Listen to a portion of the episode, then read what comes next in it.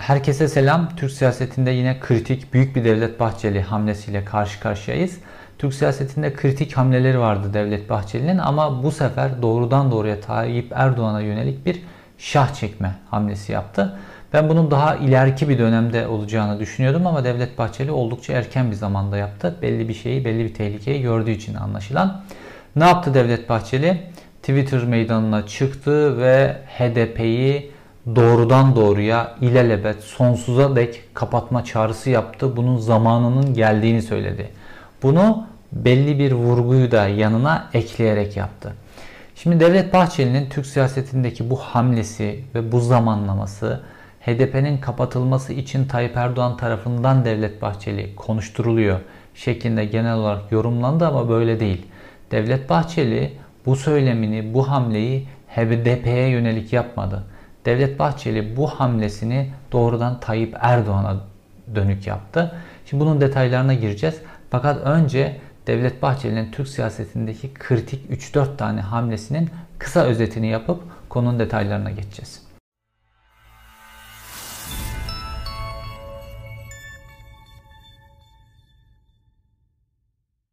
Alparslan Türkeş'in ölümünden sonra MHP Genel Başkanlığı koltuğuna oturan Devlet Bahçeli'nin ilk siyasetteki kritik hamlesi Genelkurmay Başkanlığı yolunda Hilmi Özkök'ün, Orgeneral Hilmi Özkök'ün yolunu açmasıydı. Şimdi dönemin Genelkurmay Başkanı ve kuvvet komutanları Hilmi Özkök'ün Genelkurmay Başkanı olmasını istemiyorlardı. Onu hem çok yumuşak hem çok demokrat hem de siyasal İslam'a karşı yeterince sert bulmuyorlardı ve 28 Şubat sürecini devam ettirmeyeceğini düşünüyorlardı ki öyle zaten devam ettirmeme yönünde bir irade sergiledi. Ee, ve bu kuvvet komutanları Hilmi Özkök'ün Genelkurmay Başkanlığı'nı hak ettiği, onun sırası geldiği halde emekliye sevk edilip başka bir ismin Genelkurmay Başkanı yapılmasını istiyorlardı. Fakat Devlet Bahçeli Milli İstihbarat Teşkilatı'ndan da aldığı bazı background bilgilerle birlikte Devlet Bahçeli bu yönde bir hamle yapmadı ve kararlı bir duruş sergiledi orada. Ee, Bülent Ecevit'i de ikna etti ve Hilmi Özkök'ün Genelkurmay Başkanlığı yolunu açtılar. Daha doğrusu engellenmesinin önünü kapattılar. Bu siyasetteki birinci hamlesiydi ve bu Adalet ve Kalkınma Partisi'nin ileriki süreçte çok işine yaradı. Çünkü darbeye gidebilecek bir ortamda Hilmi Özkök bunu hep frenledi. Frenleyen bir isim oldu. Bahçeli'nin ikinci büyük hamlesi Adalet Kalkınma Partisi'nin %35 ile iktidara geldiği 2001'deki seçimde normalde seçimler daha ileriki bir tarihte olacaktı ve Bahçeli ile koalisyon ortaydı. Fakat koalisyon ortaklarından diğerinin bazı işler çevirdiğini, bazı arayışlar içerisinde olduğunu fark edince çıktı ve erken seçim çağrısı yaptı. İşte 3 Kasım mesul erken seçimler çağrısı yaptı. Ve e, Türkiye seçime gitti ve Adalet Kalkınma Partisi tek başına iktidara gelen e, geldi. Devlet Bahçeli'nin siyasetteki üçüncü büyük hamlesi ise 7 Haziran e, 2015 seçimleridir. Adalet ve Kalkınma Partisi tek başına iktidarı kaybetmişti. Bunun şoku vardı. Bir koalisyon e, Adalet ve Kalkınma Partisi'nin dışında bir koalisyon kurulma ihtimali vardı. Ya da Adalet ve Kalkınma Partisi'ni CHP ile bir koalisyona zorlayacak şartlar vardı. Fakat Bahçeli daha seçimin akşamı hemen çıktı ve Adalet Kalkınma Partisi'ni rahatlatan bir açıklama yaptı ve dedi ki derhal bir daha seçime gidelim dedi.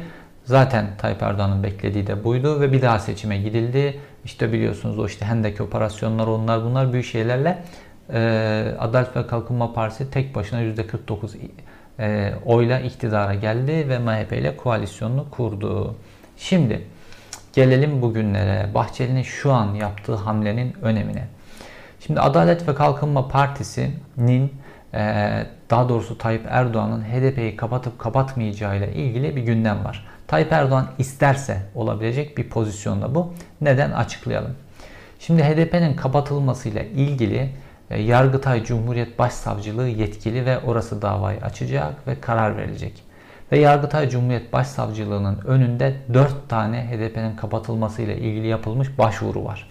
Bunların dördünü de Vatan Partisi yani Doğu Perinçek yaptı. Ve bunların e, dördü de şu an Yargıtay Cumhuriyet Başsavcılığında inceleme aşamasında. Fakat bu incelemeden kovuşturma ve soruşturma aşamasına geçilmedi.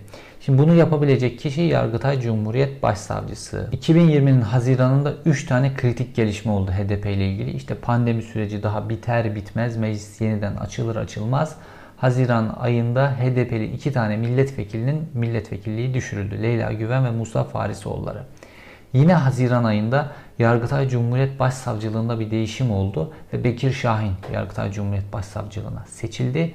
Ki Yargıtay Cumhuriyet Başsavcılığı seçiminde dördüncü sıradaydı. Dördüncü sıradaki oy alabilen e, adaydı. Fakat Tayyip Erdoğan birinci sıradakini değil, ikinci sıradakini değil, üçüncü sıradakini değil, dördüncü sıradakini seçti. Ki birazdan açıklayacağım. Birinci sıradaki isim de Tayyip Erdoğan'a çok yakın bir isim olmasına rağmen Bekir Şahin getirildi. Bu iki gelişme HDP'nin kapatılması ile ilgili çok önemliydi. İki milletvekilinin hemen e, milletvekilliğinin düşürülmesi, Yargıtay Cumhuriyet Başsavcılığı ki kapatma davalarından sorumlu, onun değiştirilmesi ve üçüncüsü olarak da Doğu Perinçek'in İşçi Partisi'nin aniden HDP'nin kapatılması ile ilgili gündemi yeniden ısıtması, defalarca peş peşe açıklamalar yapması ve medyanın da bunun peşine takılıp HDP kapatılacak mı kapatılmayacak mı diye Haziran ayı içerisinde bir gündemi ateşlemeleri. Şimdi bunlar bir taraftan pişti. Fakat Tayyip Erdoğan'ın yaptığı bir hazırlık var. Şimdi buna gelelim bu Yargıtay içerisinde yapılan bir hazırlıktı. Yargıtay Cumhuriyet Başsavcısı normalde Mehmet Akarca'ydı ve Tayyip Erdoğan tarafından iki kere e, Yargıtay Cumhuriyet Başsavcılığına seçildi. Bunun profili çok önemli. Şu an Türkiye'de bir sistem olmadığı için kişiler üzerinden dönüyor her şey ve kişileri tanımamız çok önemli. Şimdi Mehmet Akarca kimdi? Neden Tayyip Erdoğan iki kere Mehmet Akarca'yı Yargıtay Cumhuriyet Başsavcılığına atadı ve en sonunda da Yargıtay Cumhuriyet Baş, Yargıtay Başkanlığına getirdi? Şimdi Mehmet Akarca'nın iki özelliği var. Birincisi Tayyip Erdoğan'a en yakın, Tayyip Erdoğan'ın en büyük ihaleleri verdiği Ethem Sancak isimli bir iş adamı var. Aynı zamanda işte bu Star Akşam filan o medya grubunun başkanı BMC ona satıldı vesaire savunma alanında filan gelişti. Bu Ethem Sancak Tayyip Erdoğan'ın yakın iş adamlarından bir tanesi ve Mehmet Akarca e, Ethem Sancak'ın e, akrabası, çok yakın akrabası. Dolayısıyla Tayyip Erdoğan'la da çok yakın bir ilişkisi var. İkincisi Mehmet Akarca Siirtli. Emine Erdoğan da Siirtli ve iki aile arasında sıkı bir ilişki var. Buradan da Tayyip Erdoğan ailesine uzun yıllardır yakın bir isim. Zaten Yargıtay üyeliğine seçilmesi de Tayyip Erdoğan döneminde olmuştu. İşte atamaları da zaten başsavcılığa Tayyip Erdoğan tarafından yapıldı. Şimdi Tayyip Erdoğan e, Yargıtay'da Yargıtay Başkanlığı diye bir pozisyon var ama icracı yer Yargıtay Cumhuriyet Başsavcılığıdır. Şimdi Tayyip Erdoğan bu kendi adamının Yargıtay Cumhuriyet e, Başsavcılığından Yargıtay Başkanlığına getirdi. Ama Yargıtay Cumhuriyet Başsavcılığının da boş bırakılmaması gerekiyordu. Şimdi burada seçim yapıldı ve seçimde başka bir aday Veli Dalgalı. Evet Veli Dalgalı en çok oyu aldı. Ee, Bekir Şahin ise dördüncü en çok oyu alan adamdı. Şimdi Veli Dalgalı da aslında Tayyip Erdoğan'a yakın bir isim. Nereden yakın? Veli Dalgalı işte Tayyip Erdoğan'ın ya da Milli Görüş Hareketi'nin e, den bazı isimlerin oldukça sıkıntıda olduğu Deniz Feneri diye bir soruşturma var. İşte yolsuzluk soruşturması bir ayağı Almanya'da bir ayağı Türkiye'de olan bir soruşturmaydı, yolsuzluk soruşturmasıydı. Veli Dalgalı Ankara Adliyesi'nde bu Deniz Feneri e, soruşturmasını kapatan adamdır. Dolayısıyla Tayyip Erdoğan için önemli bir adamdı ve Yargıtay'a işte getirildi filan Yargıtay üyesi yapıldı. Ve e, Yargıtay'ın üye yapısı tamamen AKP'li olduğu için de AKP'ye dönüştürüldüğü için de çok çok büyük oranda diyeyim. Seçimlerde Veli Dalgalı'nın Tayyip Erdoğan'a bu derece yakın olduğu filan bilindiği için Veli Dalgalı'ya oy verdi insanlar. Bu dördüncü sıradaki Bekir Şahin e, normalde Tayyip Erdoğan o kadar çok yakın bir adam değildi. Fakat niye Tayyip Erdoğan onu seçti? Çünkü Tayyip Erdoğan için orada kritik adam Mehmet Akarca ve e, Bekir Şahin Mehmet Akarca'nın adamı. Ona çok yakın bir isim. Evet o da İmam Hatipli. O yüzden Tayyip Erdoğan'ın bir sempatisi var vesaire. Ama esas motivasyon bu değil. Mehmet Akarca'ya çok yakın bir isim ve Mehmet Akarca ile çok koordineli biçimde çalışacak bir isim.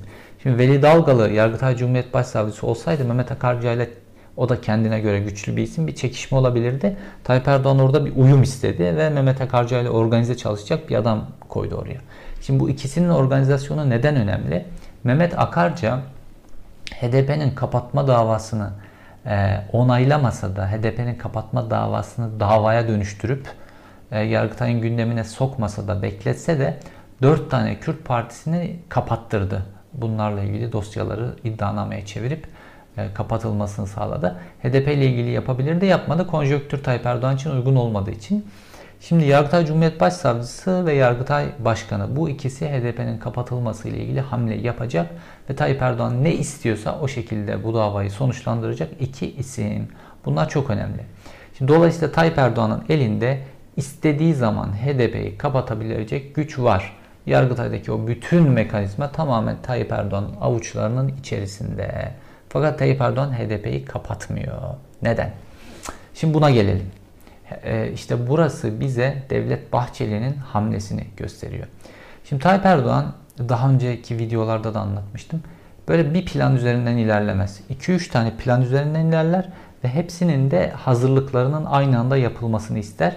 Kendisi için kritik gün geldiğinde, seçme anı geldiğinde hepsinin hazır olmasını ister. Onlardan hangisi kendi işine, kendi ikbaline e, yarayacaksa onu seçer. Şimdi bir taraftan HDP'nin kapatılması ile ilgili bir e, süreç olabilir. Bununla ilgili işte oradaki kadroyu oluşturdu, başvurular yapılmış durumda, dosya hazırlanıyor bir taraftan vesaire. E, işte aynı zamanda bu HDP'nin kapatma dosyasını olgunlaştırmak için çok kritik bir hamle de yapıldı. Nerede? Ankara Cumhuriyet Başsavcılığı tarafından. Şimdi o başsavcı kimdi? İşte e, nişanlanır, nişanlanmaz, e, pardon evlenir, evlenmez, karısını gelinliğiyle, duvaklığıyla alıp Tayyip Erdoğan'ın sarayına götürüp Tayyip Erdoğan'ın elini öpen kişi ne yaptı? 82 tane HDP'li siyasetçiye yönelik operasyon yaptı daha geçenlerde ve bunların e, işte çoğunun tutuklanmasını sağladı. Bu dosya çok önemliydi çünkü Kobani olayları ile ilişkilendirildi ve aktif HDP'li siyasetçiler bu dosya içerisinde gözaltına alındığı, tutuklandığı için HDP'nin kapatma dosyasının olgunlaştırılması için en önemli dosyalardan biri olarak görülüyordu. Ve işte bu Tayyip Erdoğan'ın telli duvaklı elini öpen, öptüren e, eşine ve kendisine başsavcı bunu bu operasyonu yaptı. O 82 kişilik operasyon dosyası HDP'nin e, kapatma dosyasının içerisine girdi. Şimdi Tayyip Erdoğan'ın bir e, diğer hamlesi de var. Bunda işte Devlet Bahçeli aslında bunu istiyor. Siyasi partiler kanunu ve seçim kanununda değişiklik. Ne diyor Devlet Bahçeli? Barajı düşürelim. Siyasi partiler kanunu değiştirelim. Dolayısıyla bu yeni kurulan parti işte Ali Babacan'ın partisi, Ahmet Davutoğlu'nun partisi gibi bu yeni kurulan partilerin siyasete girişini zorlaştıralım, seçime girişini zorlaştıralım. Fakat bu Tayyip Erdoğan'ın kafasına tam oturmuyor. Neden? Çünkü Tayyip Erdoğan bir taraftan da e, muhalefeti bölmek için işte Muharrem İnce'dir, Ümit Özdağ'dır, Mustafa Sarıgül'dü gibi isimlere bir oluşumlar yaptırtıyor bir taraftan da. Şimdi yeni kurulan partilerin önü kapatılırsa e, Babacan ve e, Davutoğlu'nun onların da önü kapatılmış olacak aynı zamanda. Dolayısıyla bu burada bir gelgit var Tayyip Erdoğan'ın kafasında. Bu yüzden seçim kanunu ve e, siyasi partiler kanunu değiştirmekle ilgili gelgit yaşıyor ama bunun hazırlıklar da yapılıyor. MHP bununla ilgili e, meclise işte hazırlıklar da getirdi, önergeler getirdi vesaire. Fakat diğer taraftan da Tayyip Erdoğan'ın yaptığı üçüncü bir hazırlık var ki bu hazırlık Devlet Bahçeli'nin alarm zillerinin çalmasına ve bu hamleyi Tayyip Erdoğan'a şah çekmesine neden oldu. O da şu. Şimdi dünyada değişen bir konjektür var. İşte Amerika'da başkan değişti, Trump gitti, Joe Biden geldi. Ee, bir taraftan Avrupa Birliği Türkiye'ye yaptırımlarla ilgili hazırlıklar yapıyor filan. Türkiye ekonomik bir kriz içerisinde ve Türkiye her zaman ekonomik krizlerden Batı ile daha entegre olarak kurtulmuştur. Çünkü işte Avrupa Birliği bizim müşterimizdir vesaire vesaire. Tayyip Erdoğan'ın bir taraftan ekonomik krizden kurtulması lazım. Diğer taraftan bu Joe Biden dönemine yönelik bazı hamleler yapması lazım. Diğer taraftan da Tayyip Erdoğan'ın AKP'sinin ve e, Devlet Bahçeli'nin MHP'sinin oyları eriyor. Ve Tayyip Erdoğan seçime bu eriyen ittifakla girmek istemiyor. Çünkü puanların bile önemli olduğu %51 bulmanız gereken bir durum var. Bununla ilgili de Tayyip Erdoğan kafasında, Tayyip Erdoğan'ın siyasetçileri, partinin yöneticileri ayrı ittifak formülleri üzerinde çalışıyorlar. Ne yaparız? Çünkü MHP ile ittifak bizi zafere taşımıyor diyorlar.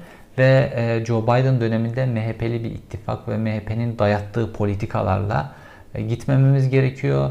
İşte demokrasi yönünde adımlar, hukuk reformları yönünde adımlar atılması lazım vesaire. Bununla ilgili hazırlıklar yapılıyor. Tayyip Erdoğan bu hazırlıkları bir taraftan yaptırıyor. Bir taraftan da bundan MHP'nin rahatsız olacağını bildiği için kamuoyu önünde işte Selahattin Demirtaş'a defalarca terörist diyor, Osman Kavala'ya Sorosçu diyor defalarca.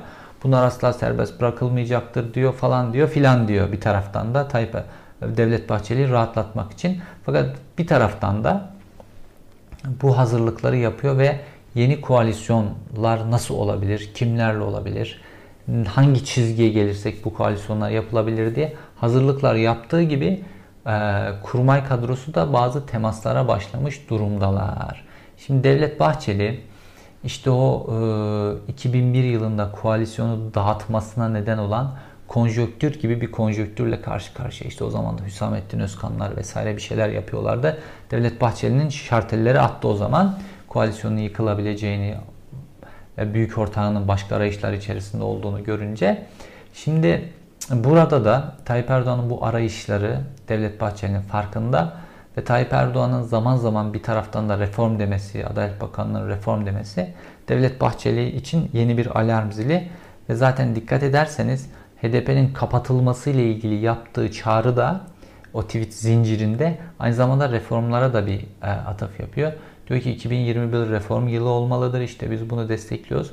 Fakat bu reformlar 2023 vizyonu çerçevesinde olmalıdır gibi yani bu reformlar bizim çizgimizden çizgimizde olacak. Başka bir yere, bir yere sakın sapma diyor. O hemen onun altına o vurguyu yapması Tayyip Erdoğan'a ne yaptığını ne çevirdiğini biliyorum demek. Şimdi Devlet Bahçeli bu şah çekmesiyle e, neye yol açacak, neyi hesapladı? Devlet Bahçeli Tayyip Erdoğan'ı kendi politikalarından mahkum, kendi politikalarının çerçevesinde tutmak istiyor. Çünkü şu anki mevcut AKP'nin duruşundan, devletin şu anki duruşundan ve Tayyip Erdoğan'ın şu anki politikalarından memnun. Çünkü esasen kendi politikalarıyla birebir tıpatıp tıpkısının aynısı. Ve HDP'yi kapatmaya zorluyor ortağını ve kamuoyunun önünde o işte o milliyetçi seçmenlerin önüne atıyor Tayyip Erdoğan'a ve diyor ki işte ben bütün varlığımla HDP'nin kapatılması için kendimi ortaya koyuyorum. İşte e, Tayyip Erdoğan'ın kucağına bırakıyor bu bombayı. Ve Tayyip Erdoğan bir şekilde o milliyetçi oyların baskısıyla MHP'nin koalisyonu koparabilme riskiyle vesaire HDP'yi kapatırsa, kapatma noktasına gelirse MHP politikalarına tamamen mahkum olmuş ve tamamen MHP politikalarıyla ilerlemiş olacak ve bu koalisyon asla dağılmayacak. MHP'nin de istediği bir durum, konjöktür oluşacak ve işte o farklı bir noktaya savrulmayacak Tayyip Erdoğan. Ee, Bahçeli'nin hesaplamasına göre. Diğer taraftan Bahçeli kamuoyu önünde e, Tayyip Erdoğan'a ne tip koalisyon arayışları içerisinde olduğunu biliyorum mesajı vererek bir şah çekmiş oldu. Şimdi Tayyip Erdoğan Bahçeli'nin şahlarını biliyor. İşte bu Hilmi Özkök olayında, 2001'de kendisini önünü açan seçim olayında, 7 Haziran 2015'teki tekrar seçim istemesi olayında ve şimdi Devlet Bahçeli'nin şah çektiği zaman neler yapabileceğini, işi ne kadar ciddi noktaya götürebileceğini biliyor. Ve Devlet Bahçeli aynı zamanda Tayyip Erdoğan için devletle yapılmış bir koalisyon. Türkiye'deki devletin esas ana omurgası, esas yapısı milliyetçiliktir. Ordu da böyledir. Yani aslında ordu MHP'lidir yani CHP'li değil. Milliyetçidir. Ve dolayısıyla Tayyip Erdoğan'ın Bahçeli ile koalisyon aynı zamanda devletle de yapılmış bir koalisyon. Bu açıdan e, Tayyip Erdoğan için de önemli ve MHP'yi kaybetmek ya da MHP'nin böyle bir risk, restle ayrılması Tayyip Erdoğan için MHP'yi kaybetmekten öte şeyler taşıyacak. Tayyip Erdoğan bu strateji değişikliğini, bu kulvar değişikliğini gerekirse eğer o gün geldiğinde bu saydığım 3 tane plandan eğer bunu seçerse MHP'yi ekarte etme seçimini yaparsa MHP'ye hamlesini yapacak zaman tanımayacak bir darlık içerisinde yapması lazım. İşte MHP şu an Tayyip Erdoğan'ı erken doğuma zorluyor. Ya e, erken bunu yapacak ve daha büyük kayıplara yol açacak ya da e, bu çocuk düşecek ve e, bu iki evlilik MHP AKP'nin evliliği yoluna devam edecek. Bu şekilde bir şah çekme durumu oldu.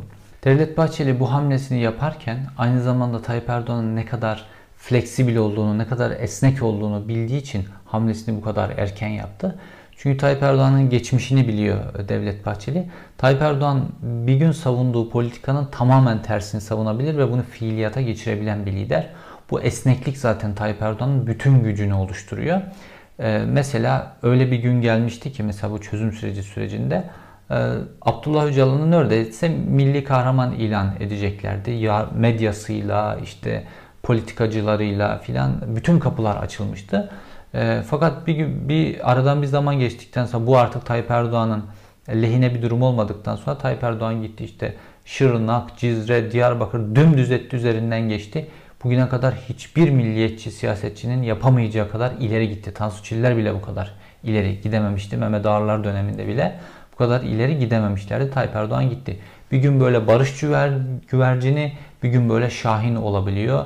Bir gün işte Apo böyle neredeyse milli kahraman, bir gün işte yarısı Apo'yu böyle ipte bile sallandırır Tayyip Erdoğan. Bu esnekliğini bildiği için Tayyip Erdoğan'ın e, Devlet Bahçeli şu an kendisiyle ittifak içerisinde milliyetçi söylemler kullanıyor. E, Selahattin Demirtaş'a terörist diyor. İşte e, diğer bütün insanları, grupları terörist ilan ediyor filan. Yarın Tayyip Erdoğan bunların hepsiyle barışabilecek kadar taviz verebilir. Bunların hepsiyle ittifaklar kurabilecek kadar ileri gidip tavizler verebilir. Ve dolayısıyla beni komple satıp ayazda bırakabilir. Bunu biliyor Devlet Bahçeli. Tayyip Erdoğan'ı gayet iyi tanıyor. Ne kadar esnek olduğunu, dünü ne kadar kolay unutabildiğini e, o kadar iyi biliyor ki Devlet Bahçeli. Bu yüzden bu hamlesini şimdi yaptı ve Tayyip Erdoğan'ı erken doğuma zorluyor e, Devlet Bahçeli. Ve bunun e, de, muka, devamında da Devlet Bahçeli e, özellikle Kürtler üzerine baskının arttırılmasıyla ilgili gerek devlet içerisindeki gücünü, gerek yargıdaki gücünü, gerekse de zorlayarak e, AKP kadrolarına ve AKP'ye bunu yaptırarak bu yolu tamamen kapatma e, stratejisi izleyecektir Devlet Bahçeli. Çünkü şu an davul e, AKP'nin boynunda, tokmak Devlet Bahçeli'nin elinde. İşte ekonomideki berbatlık vesaire ne sayarsanız pandemi sürecinin yönetilememesi, hepsinin faturası AKP'ye kesilirken Devlet Bahçeli ve MHP'li kadroları e, iktidardan alınan ihaleler, iktidarın rantları, kadrolardan alınan paylar vesaire cebini doldurmakla meşguller. Faturayı başkası ödüyor. Bu düzen yani iktidarın küçük ortağı olmak e, MHP açısından çok süper bir düzen. İktidarın küçük ortağıyken tamamen sizin politikalarınız uygulanıyor ve e, hiçbir faturada ödemiyorsunuz. Oylarınızın küçülmesi de dert değil. Dolayısıyla bu düzenden vazgeçmek asla istemez MHP. Bunun için de hamleler yapması lazım. Böyle e, ortaklar çünkü birbirlerine öyle çok da güvenmiyorlar. E, AKP de MHP'yi aslında sevmez. MHP'liler de AKP'lileri aslında sevmez. Bu bir çıkar ortaklığı. Çıkar ortaklığının bitmemesi için karşılıklı hamleler yapılıyor. Devlet Bahçeli'nin hamlesi oldukça profesyonel, oldukça ustaydı. Bu e, HDP'ye yönelik bir hamle değildi. Başta da söylediğim gibi bu doğrudan Tayyip Erdoğan'a yönelik bir hamleydi. İzlediğiniz için teşekkür ederim. Bir sonraki videoda görüşmek üzere.